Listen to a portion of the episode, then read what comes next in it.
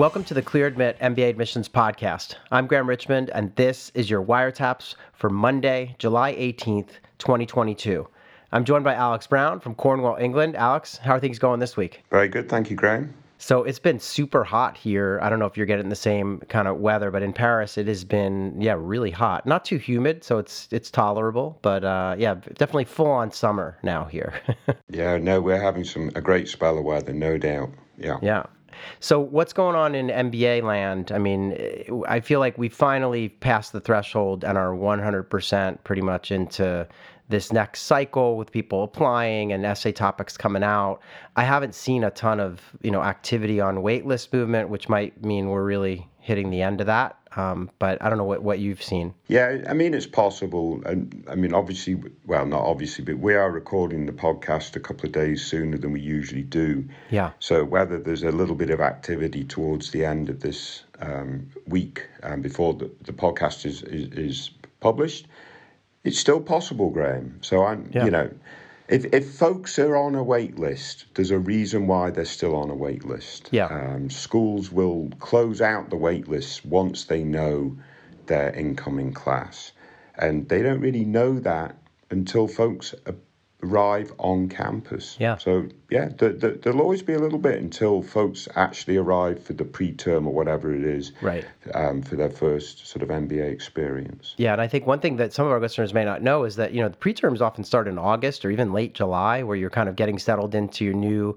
uh, environs and and getting you know if you're particularly if you're an international student, they often have you arrive even earlier, and there's all kinds of you know August kind of orientation things and classes you take and everything to get ramped up. So yeah, there could be some movement when those dates hit if people don't show uh, for their spot. Other than that, Alex, I've been waiting all week to ask you. You know, we have these fun questions that we've been asking each other to try to allow our listeners to get to know us a little bit better. And so these kind of real humans questions that we usually reserve for admissions directors. And so, are you ready for your questions this week? Because I have four that I prepared, and I know I sent them your way.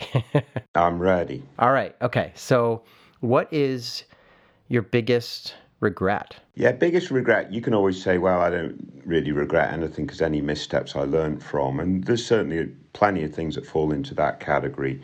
But, but there was an opportunity I had when I worked at the Wharton School to go on a, a, a leadership course, you know, when they do those out of bound leadership courses, Graham. Yeah, yeah. And, and the one, they used to send students down to the Antarctica.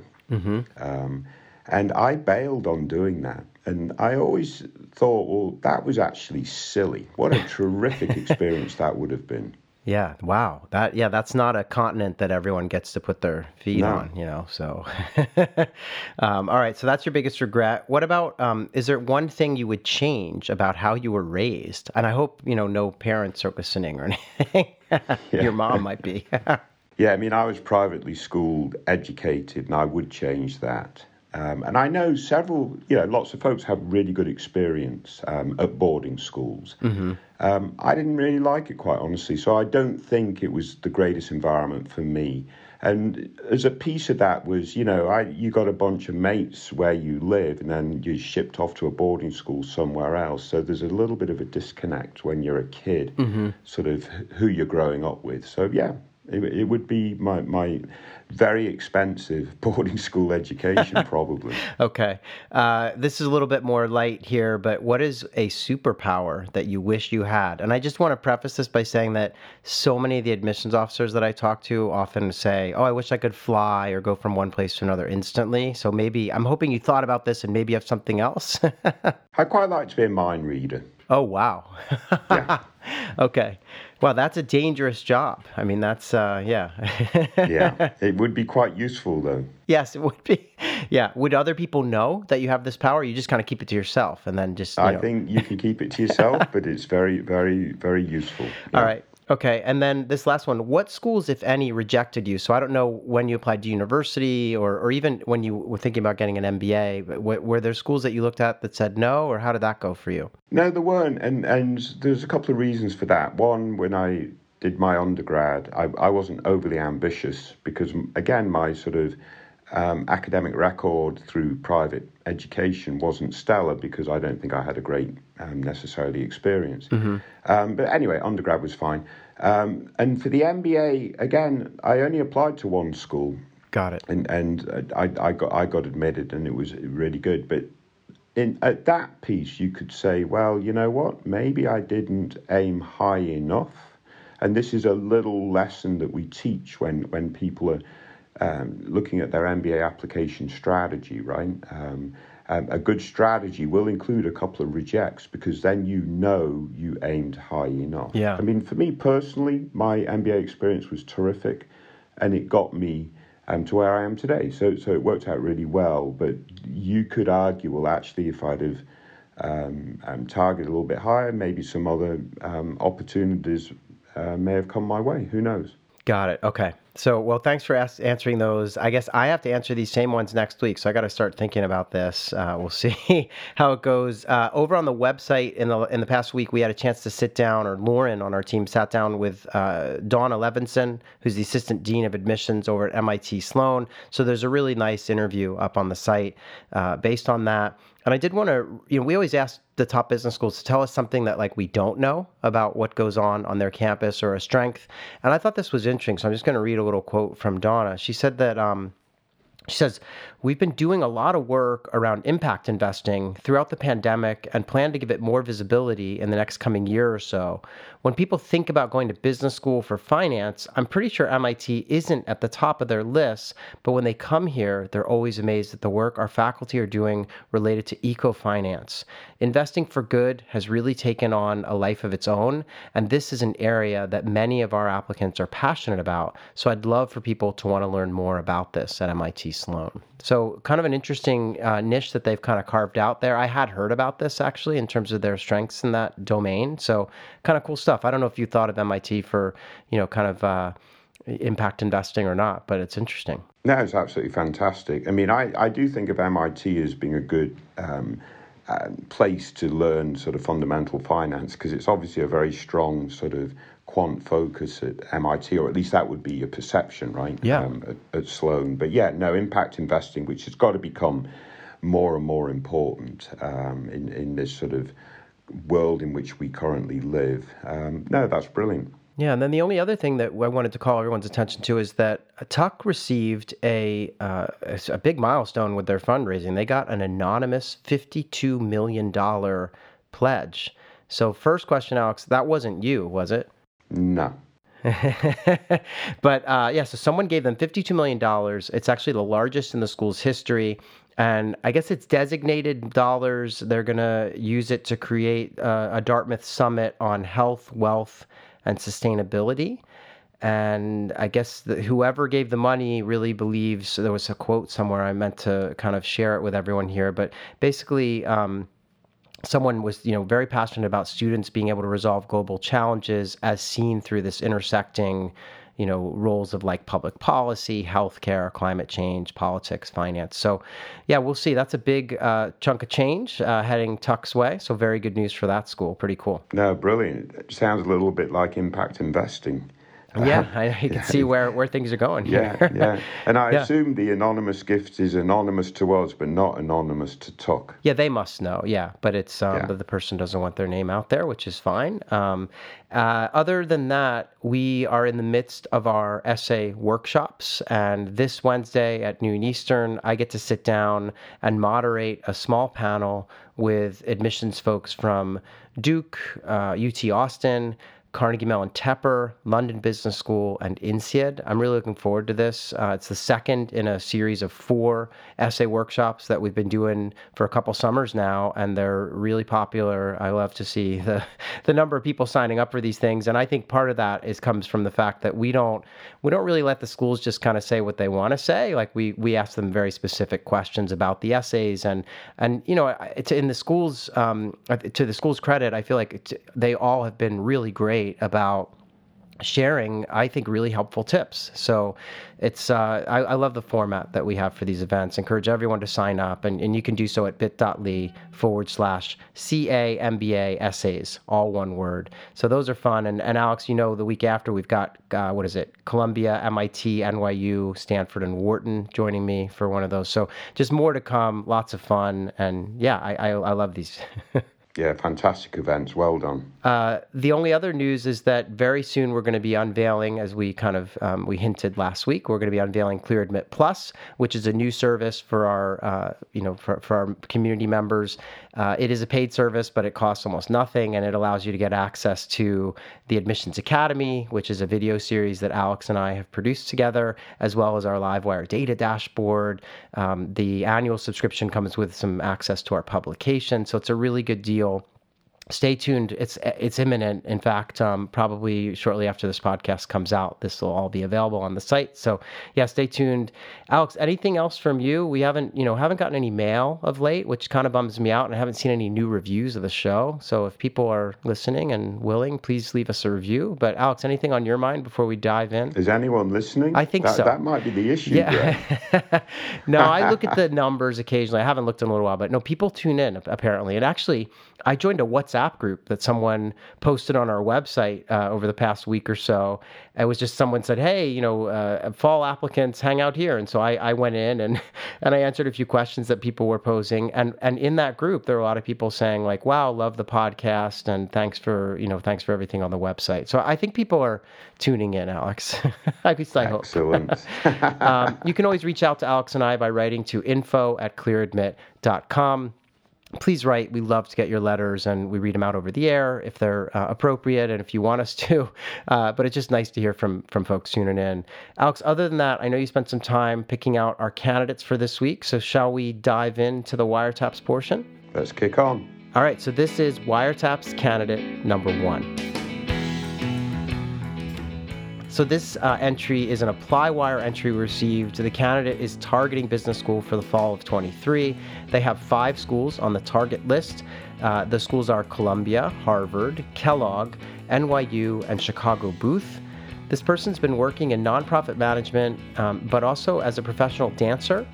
Uh, they're thinking about getting into consulting, maybe with Bain BCG or uh, McKinsey after business school. The GPA is a 3.97 and they have yet to take the GMAT. They've taken a couple of practice tests and seem to be scoring, I guess the most recent practice test was at a 710 or so. Uh, they've got six years of experience, located in Colorado, would love to land in New York, and this is a 28 year old white male who literally was a professional ballet dancer and now works more in kind of an operations role with a, I guess, with a dance company or something, if I remember correctly from the post. So, Alex, I mean, this is an unorthodox candidacy. They've got a lot of um, outside activities, uh, just a, a, really interesting profile, but also highly non traditional. You know, their undergraduate was not in a quantitative subject. I think they placed out of any math that they had to take, they were mentioning. So that's kind of a, a, a weaker quantitative profile, very unorthodox work experience, but they're interested in kind of, you know, taking that management experience in nonprofit, heading into consulting, and then um, going on from there. But what, what's your take on this? Because this is an interesting one. Yeah, I mean, it is super interesting, right? Um, so they're a professional or they're a retired professional ballet dancer. Um, so one would speculate that we don't see too many retired professional ballet dancers in the um, MBA um, in no. the MBA world. no. Um, so so past, present, or, or, or in the future. So from that perspective, they they are going to be this sort of um, you know, from a diversity standpoint, um, they're going to add, add add quite a lot um, in terms of that experience. But I'm going to ask you, Graham, um, why can this be very favourable to an MBA profile? Why would AdCom get excited that they're a retired professional ballet dancer. Yeah, so I mean, I so th- there are a number of things, but number one is this is like prime catalog material. Like when you're thinking about the the view book of a of a school, you know, they always love to showcase the diversity and the variety of individuals they have in their program. And so on and on some level, you know, it's really interesting to have someone from the arts who's had experience in management in the arts. I mean, it's not like this person has only been a dancer; like they've been doing operational stuff with presumably, I think it was a theater company or dance company, or they, they've had a lot of exposure to that. Um, they've been working, yeah, they're an operations manager with like a number of years of experience with an internationally known dance festival.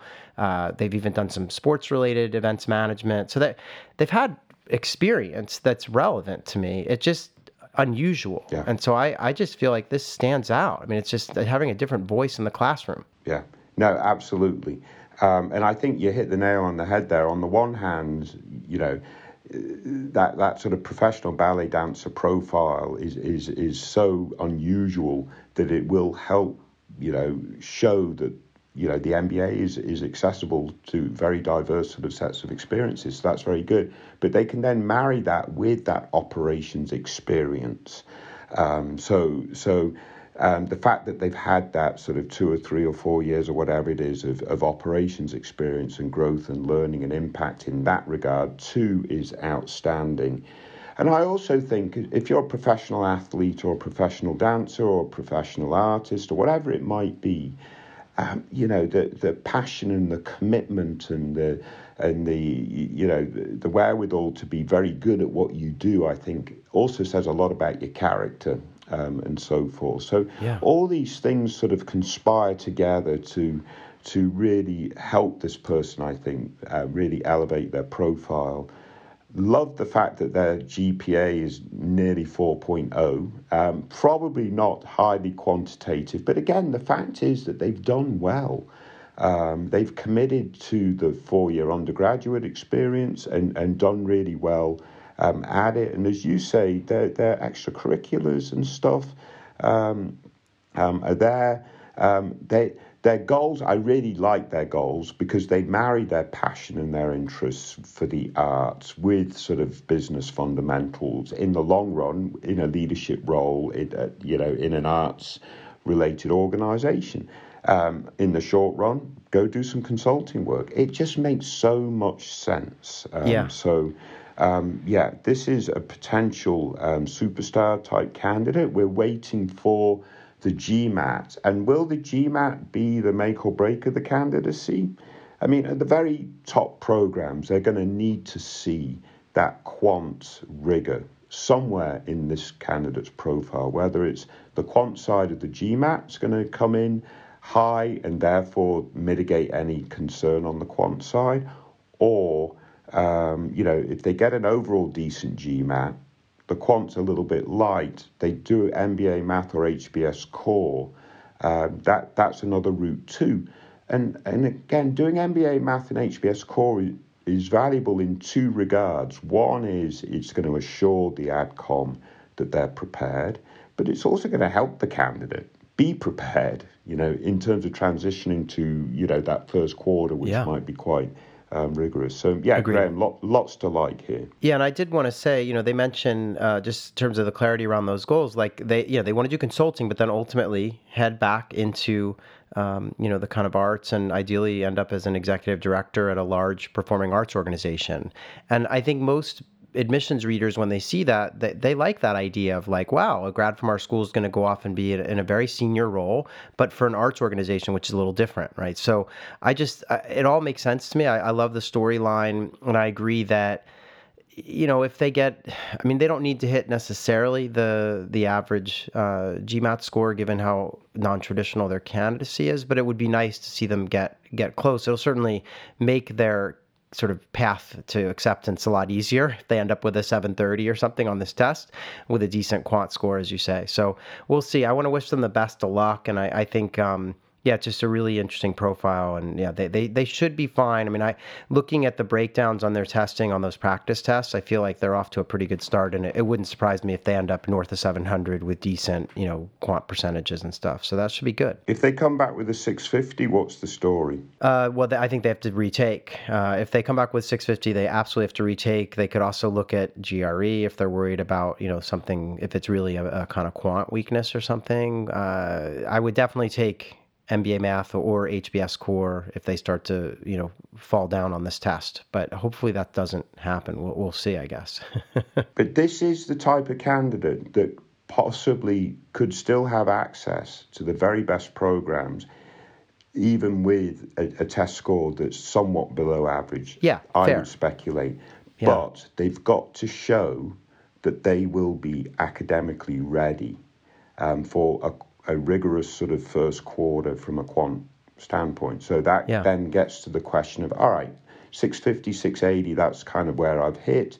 So this MBA math HBS core route becomes much more important and viable. Yeah, and then um, the the only thing I wanted to mention is you know you think about their school list, right? They've got Harvard and Columbia and NYU, which are all Northeast Corridor. They want to land in New York. That's where a lot of performing arts stuff happens. They don't seem to have a desire to be on the West Coast. Um, so they it seems like a lot of dance and ballet and, and other performing arts. There is a big, um, you know, centering around New York. Uh, obviously, there's also on the West Coast, but it seems like they're focused on the East Coast. Then they also have Kellogg and Chicago on their list.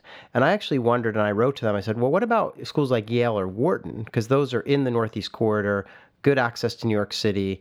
And in the case of Yale, there's a long history of kind of nonprofit management expertise. And I even know I have a friend who's a Yale grad who actually is very senior at a major performing arts organization. So I just wondered, and I wanted them to at least look at some of these programs because I wasn't quite figuring out you know, again, we always talk about geographic proximity and, and the, the, the, benefits of that. So that was just something to think about. Obviously, they might have another storyline, which could be, oh no, there's a bunch of performing arts organizations in Chicago that I really want to be a part of, and I, I just failed to mention that in my notes, and so I'd be happy to land in Chicago. If that's the case, then by all means keep those schools on the list too, right? But yeah. just something to think about.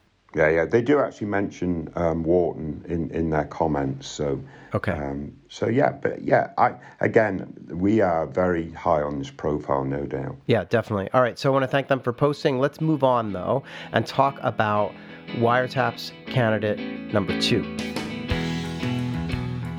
So our second candidate this week is another ApplyWire entry. Uh, it's a white male engineer, 26 years old, uh, looking to start in the fall of 23. And the target schools are Tuck, Duke, Michigan, UNC, and UVA Darden. Uh, they have been working uh, as an engineer, um, kind of in, in, the engineering field. They'd love to get into consulting after business school. They've got Bain, BCG, McKinsey on the list, and some others as well. GMAT score is a 710, and that score was achieved uh, achieved after three tries. So they're kind of done with the GMAT in their mind. Uh, they have a 3.77 undergraduate GPA. They have five years of work experience. They're located in the southeast of the U.S. And post MBA, they're kind of indifferent. They say they want to land just in the U.S., but no specific region. Uh, they mentioned that they grew up in a rural area, went to kind of a state school way out. This is in the Intermountain West, so they kind of hint in Montana, Wyoming, Idaho. Um, studied electrical engineering and mathematics. They have that 3.7 GPA. And, you know, they also have, I guess, a, a master's degree in electrical engineering from a big name university, uh, public university, and they had a 3.7 in that degree as well. And then they've been doing five years, uh, last five years as an engineer with a big defense company and they again give us some hints Boeing, Lockheed Martin, Raytheon, those kind of places. So um, I guess they you know they go on there's a lot of details in their profile but i'm going to just sort of stop there Ox, because they you know they have a lot of um, interesting activities and you know clearly a lot of qualifications here and and yet somewhat stereotypical being kind of a you know white male engineer wanting to get into consulting uh, but what do you make of this candidacy? Because I know you kind of pointed out that the GMAT could be a concern at 710. Are you a little surprised by that score? Yeah, I'm surprised by the score. I don't know if it's going to be a concern or not. It might be the limiting factor and the reason why um, they're targeting sort of top 16 versus M7. Um, top 16 is still outstanding, but you know, at the end of the day, I would encourage them to also add um, a couple of M7 programs into the mix. Um, to you know because again their, their work profile looks interesting. I mean, working for Boeing, engineering, they say it's interesting work but not glamorous. I'm not quite sure what that actually means, but mm. if it's interesting work and they can show impact. Um, and, and, and growth. That's the key in terms of what, what the outcome is going to be looking at.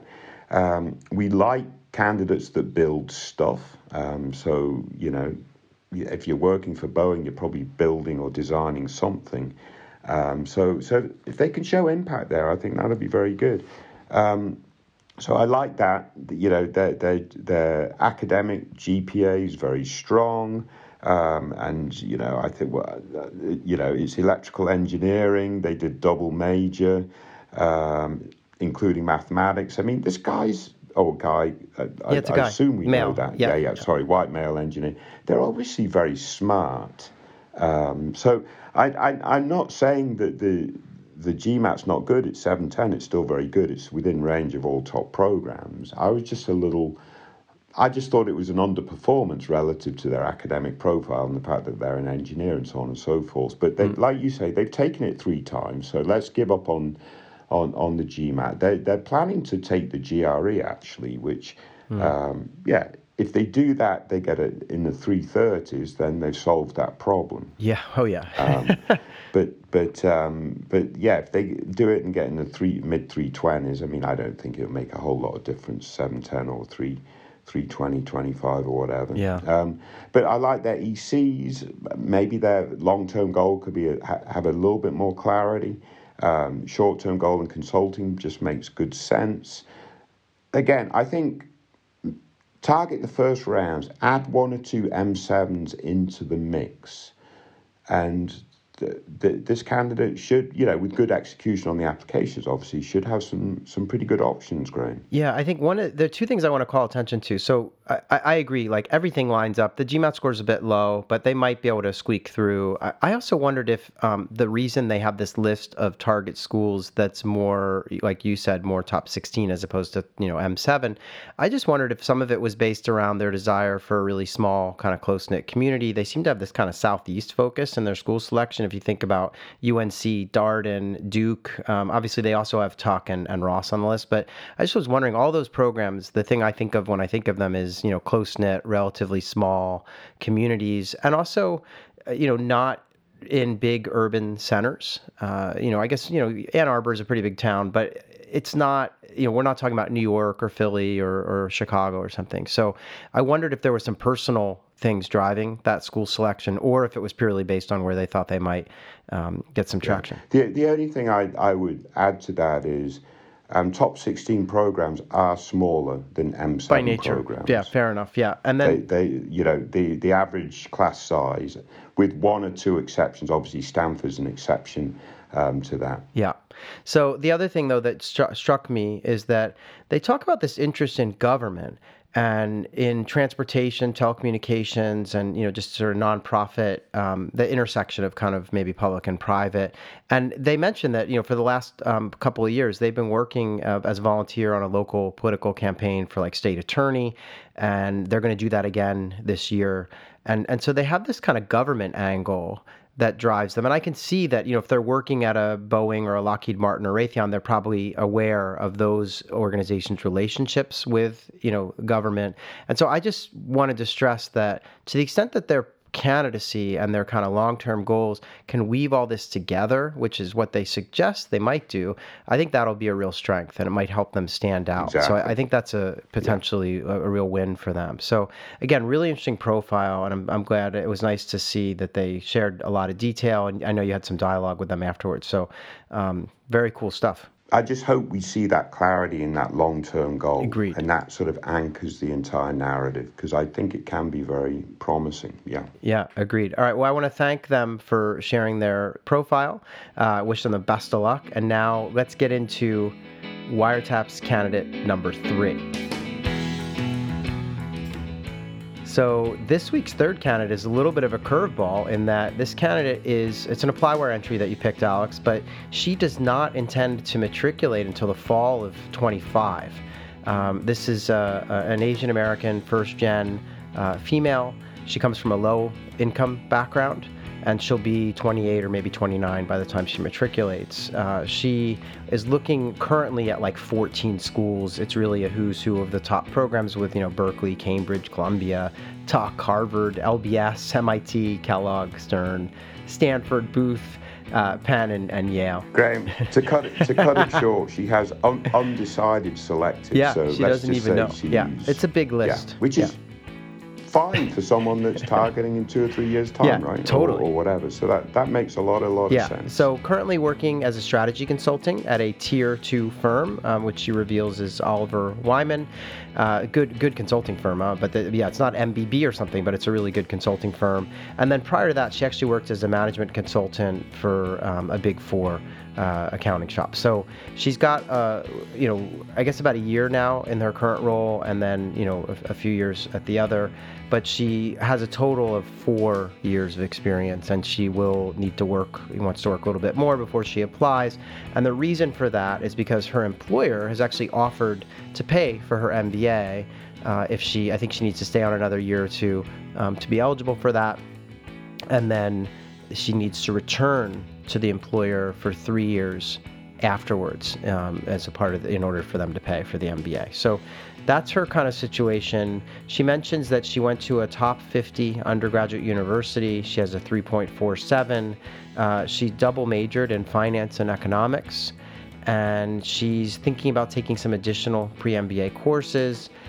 Uh, she has a ton of activities and things. Um, you know, just th- there's a there was a lot to kind of go through here. But even you know in college, I mean, this is someone who has just traditionally been very active, whether it's been at the big four shop she worked at at Oliver Wyman now, or you know at university. So um, I don't know if you want to get into any of the specifics there, but she was asking us about testing because she hasn't yet taken the GMAT or the GRE, and she's kind of wondering which test to take um, would any one test make her profile stronger? And also, like, what sort of score she should be aiming for in light of that list of target schools, which arguably are really top schools, right? So, yeah, what did you make of her candidacy, Alex, and, and about these questions about the test? Yeah, I mean, I think from a from a, a work experience profile and an extracurricular profile, we're looking at a very strong um, potential candidate. Again, as long as she can show um, the impact and growth um, through through um, the experiences and, and, so on and so forth. But I'm I'm thinking that the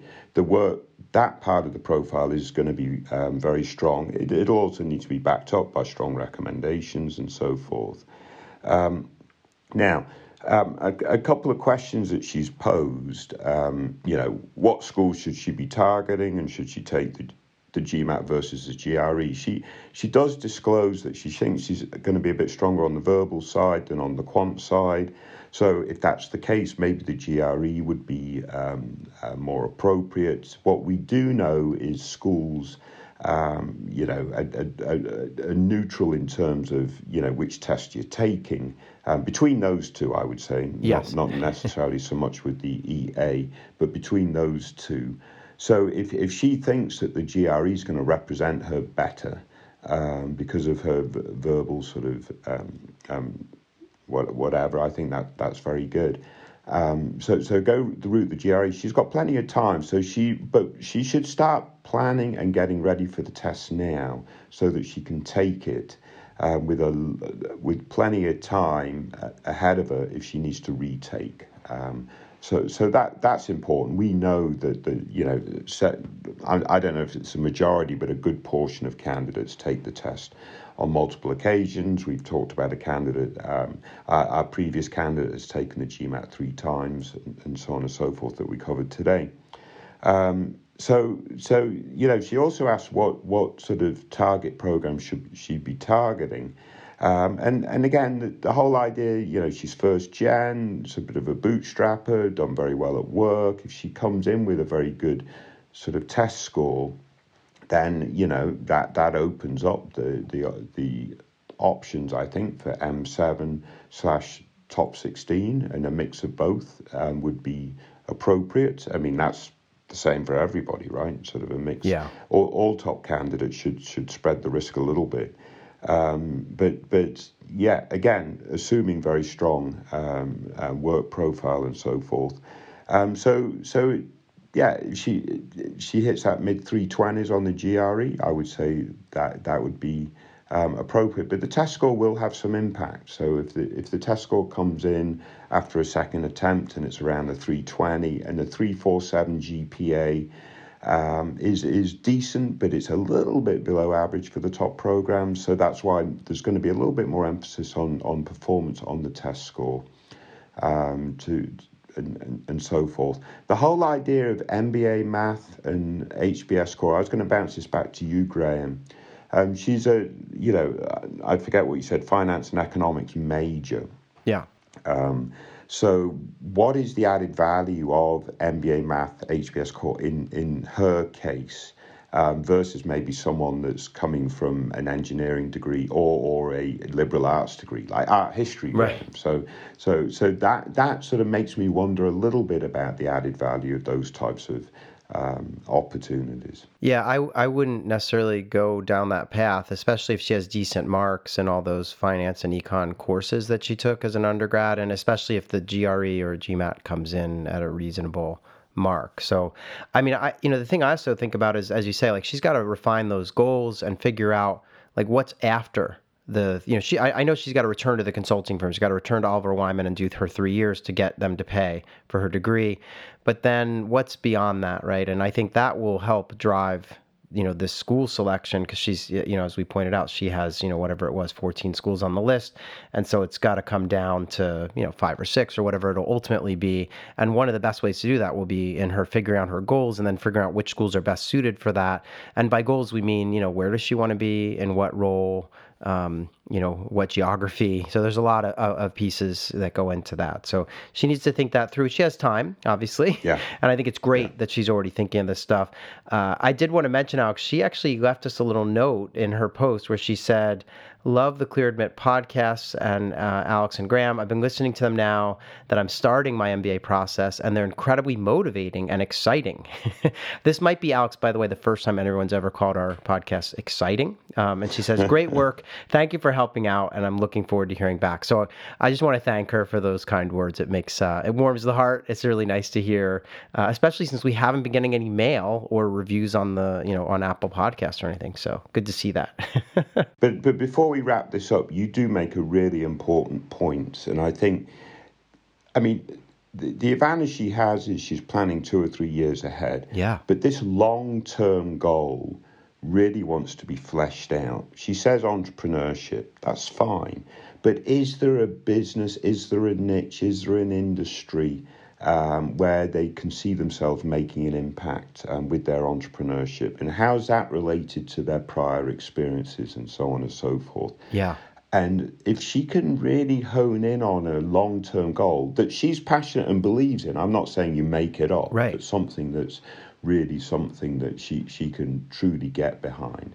That then enhances, again, the entire narrative um, and, and, so forth. Yeah. So she's got plenty of time. So with that plenty of time, she's got to focus on these long term goals. She's going to narrow her school selection based off of her goals.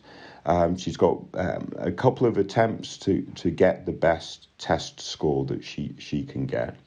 Um, and and yeah, over the next you know uh, couple of years, I think she's going to be able to to fine tune things so so that she really puts herself in a great spot in terms of targeting programs. For us to say exactly now which programs they should be, I don't think is is going to be great guidance, Graham. Yeah, agreed. And I think you know it's just one of those things where given I, am fine with someone saying they want to be an entrepreneur, but I do also want to see like like you say, some specificity around the idea, particularly if the person has zero kind of entrepreneurial track record. Yeah. You know, it's not like um, this is you know she's going to have kind of a consulting background, and so yeah, I'd want her to say something along the lines of, "Wow, in my work with the Big Four and now with Oliver Wyman, I've identified A, B, and C that interests me, and I think there's a market opportunity to do you know X, Y, and Z, you know, or whatever, right? So yeah, coming up with that over the next year or two would be really smart for her and would help her narrow down the school list and and, create compelling essays and things because she'll have the a nice set of goals. So, um, but Alex, I did want to thank you. Uh, well, thank her for submitting and thank you for picking out her profile for us to discuss. I think it's this week was really interesting because we got to hear from a non-traditional candidate, um, someone who's maybe also a little bit overrepresented with a lower test score for the schools that they're targeting, and then obviously this candidate who's a real early bird and, and demonstrates the value of, of having a kind of you know two year runway here to get everything in order. So very good stuff. Thanks for picking these out. Yeah, I'm just going to qualify that second um, profile. I'm not sure that the test score is is lower for the schools they're targeting. I think my point is more they could be targeting a little bit higher schools. Yes. If the test score was just a little bit above, so that taking that GRE that might be the, the answer to that to that to that yeah. issue. But I do think they're well within range of the programs they're targeting. Yeah, fair points, fair points, definitely. So, um, well, thanks again, Alex, for picking these out. I guess we'll do it all again next week, and uh, yeah, I'll see you in one week's time. Very good. Take care, everyone. Stay safe.